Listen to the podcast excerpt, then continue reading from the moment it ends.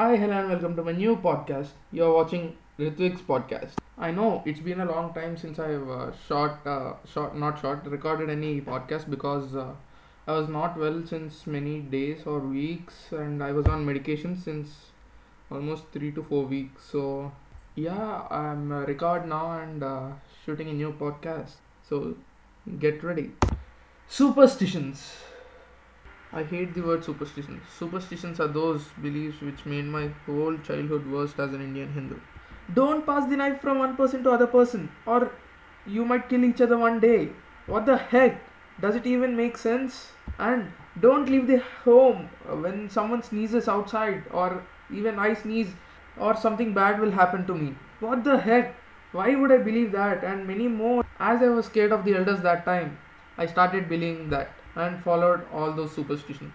The thing which made me disgust is bathing every time we touch a lizard. I thought it was for staying clean, as the lizard might be poisonous, but no!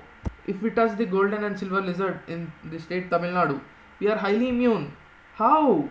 I never got the answer for this question, so moving on to the next. One day, I opened YouTube by mistake. By mistake, my finger touched the trending section. It was filled with shit. Not only one shit, but all. Every thumbnail was with lemon and a clove on it.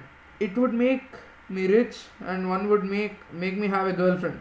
So I tried it, and it's been three years and since then I'm still single and I'm not even having much money. And finally, black cat.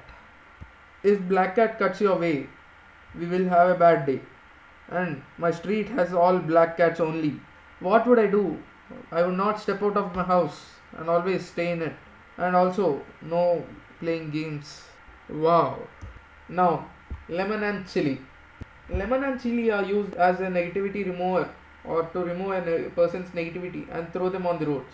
It is a Parker experience we get walking on a old market road. As if we touch them, we would absorb all the negativity of a person or other person. Dongi Babas, or roadside Babas. I don't know why Indian parents trust Dongi Babas. They look so kind and act like they have all solutions for everything. Even people believe in it. Not having kids? Baba. Not healthy? Baba. Constipation? Baba. What the heck? For everything. You want to become rich? Baba. And so on. It is waste of doing M B B S and start a new course. Masters in Dongi Baba. And all they do is give a thread with small closed capsule to it, which has nothing in it. So that's it for today. I know this is a small podcast, but uh, still I've tried my level best after a long gap. And uh, next week I'm releasing a new podcast and as an interview with a special person, a doctor. So stay tuned and follow me and mind watching me again and again.